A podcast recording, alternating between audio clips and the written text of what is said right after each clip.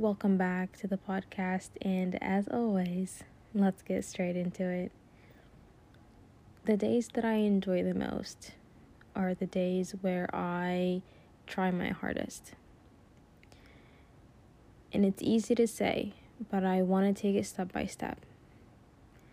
It's the days where I wake up with the right intention, where I have not overslept or underslept, and I wake up with this perspective that no matter what the day brings, that I'm going to give it my best, or in a sense, I'm going to give it my all. And that means a couple of things for me. It means having the right intentions with whatever I'm doing. That is the first step that I take in ensuring that the things that I venture out to do are the right things. Is by looking back and asking myself, why am I doing that? This first habit of checking your intentions and ensuring that they're what's right for you and for everyone around you is important in the sense that it will improve your morality, your values, but it will go a step further if you use it right to really help dig deep down into some of the unhealthy behaviors and habits that you encompass and you inhabit. Those can include your diet, the way that you speak to a loved one, or even how you speak to yourself.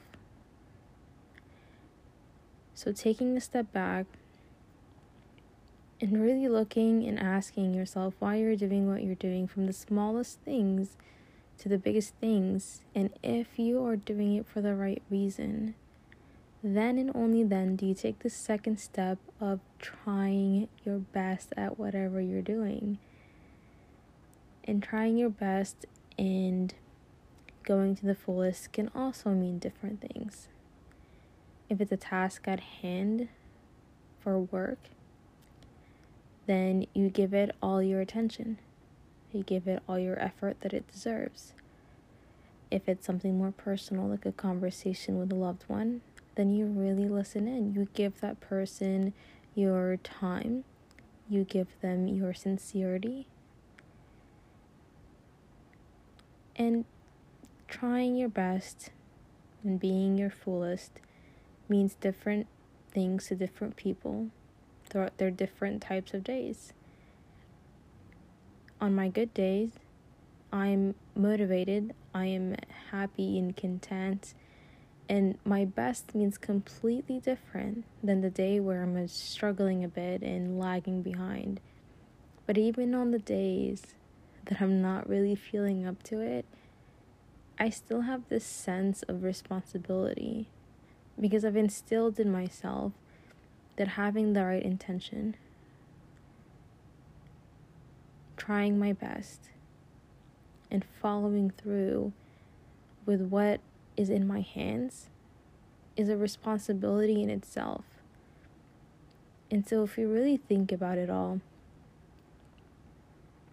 if the goal, as we always speak about, is not happiness, but about venturing out, understanding ourselves, and becoming more fulfilled, reaching, as we say, our highest, truest self, is really a moral obligation. It's something that, as a human being, whether you believe that you're a creation or not, but as a human being, and the lowest and most basic concept to believe that you have a moral obligation and responsibility to follow through on something is the utmost important concept that we can get from this podcast. Because only then can we have the correct and appropriate motivation to try and access the unconscious part where all that external and the internal meet and and the deciphering starts.